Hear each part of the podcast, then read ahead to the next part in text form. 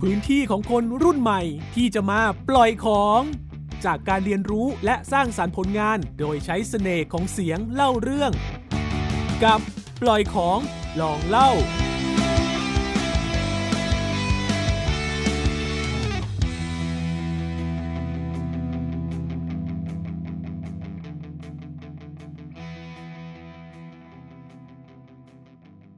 นิทานแต่งใหม่ นิทานแต่งใหม่ นิทานแต่งใหม่ รแต่งนะ เพียนไง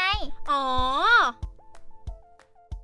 สวัสดีค่ะ วันนี้มาพบกับพอดแคสต์นิทานแต่งใหม่บายพี่แอนเราจะพาคุณผู้ฟังเข้าสู่โลกของนิทาน ที่เราแต่งไปตามสถานที่ต่างๆ ที่เคยไปในจังหวัดพะเยา ให้คุณผู้ฟังได้ฟังกันค่ะ เรื่องนี้มีชื่อว่า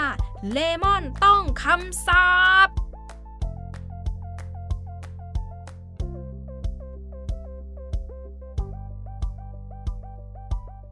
กันละครั้งหนึ่งนานมาแล้ว ณ เมืองซันนี่ เป็นเมืองที่เต็มไปด้วยเรื่องเล่าของคำสาป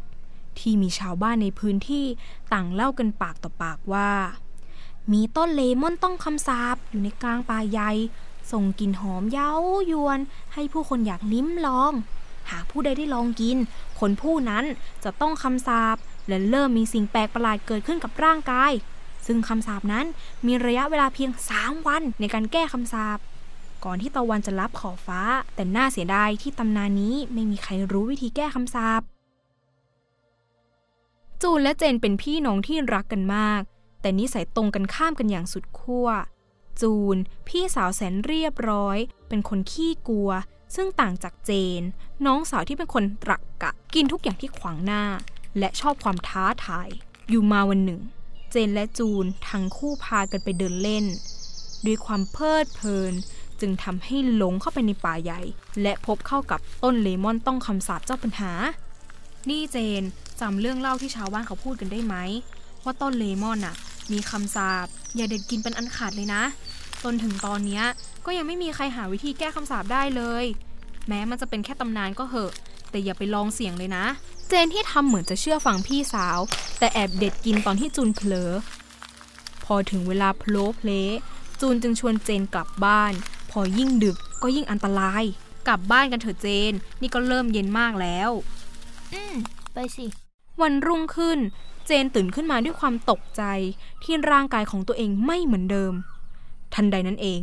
จูนก็เปิดประตูห้องเข้ามา พร้อมกับเสียงกรีดร้อง ภาพที่เห็นตรงหน้าคือเจนที่มีร่างกายลักษณะครึ่งคนครึ่งสัตว์ที่มีท่อนล่างคล้ายกับนก จึงกำชับให้เจนรออยู่ที่บ้าน และจูนจึงคิดหาวิธีแก้คำสาปให้กับน้องสาว จูนคิดว่าที่พึ่งสุดท้ายที่จะช่วยเธอกับน้องสาวได้คือพระ จูนจึงรีบออกเดินทาง บุกป่าฝ่าดงข้ามน้ำกวาน จนมาถึงวัดวัดหนึ่งที่อยู่เกาะกลางน้ำคือวัดติโรอารามเก่าแก่ ที่มีอายุราว 500 กว่าปี ตัววัดจมอยู่ใต้น้ำ มีเพียงยอดที่โผล่พ้นขึ้นมาเหนือน้ำ บรรยากาศเงียบสงบร่มเย็น แต่ไม่มีพระที่จะช่วยแก้คำสาปได้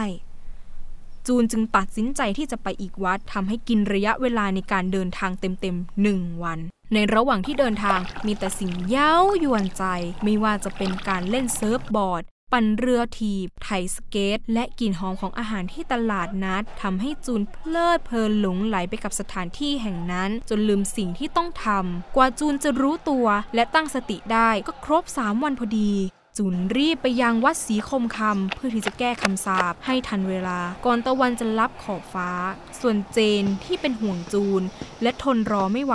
จึงออกจากบ้านตามหาพี่สาวตัวเอง ด้วยความสวยงามของวัดสีคมคำที่มีพระพุทธรูปองค์ใหญ่สง่า สีทองตระการตา เสียงคลึกครื้นของผู้คนที่หลั่งไหลเข้ามาทำบุญ ด้วยความศรัทธาและเลื่อมใส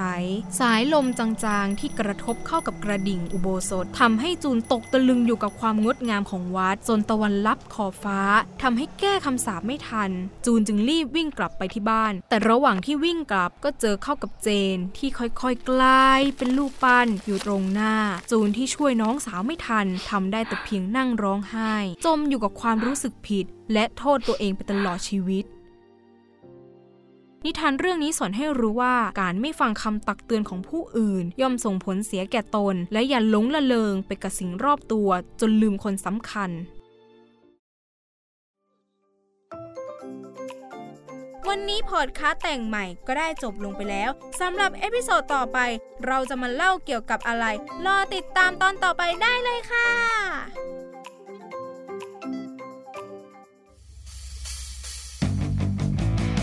ตามปล่อยของลองเล่าได้ทางเว็บไซต์ www.thaipbspodcast.com หรือทางแอปพลิเคชัน Thai PBS Podcast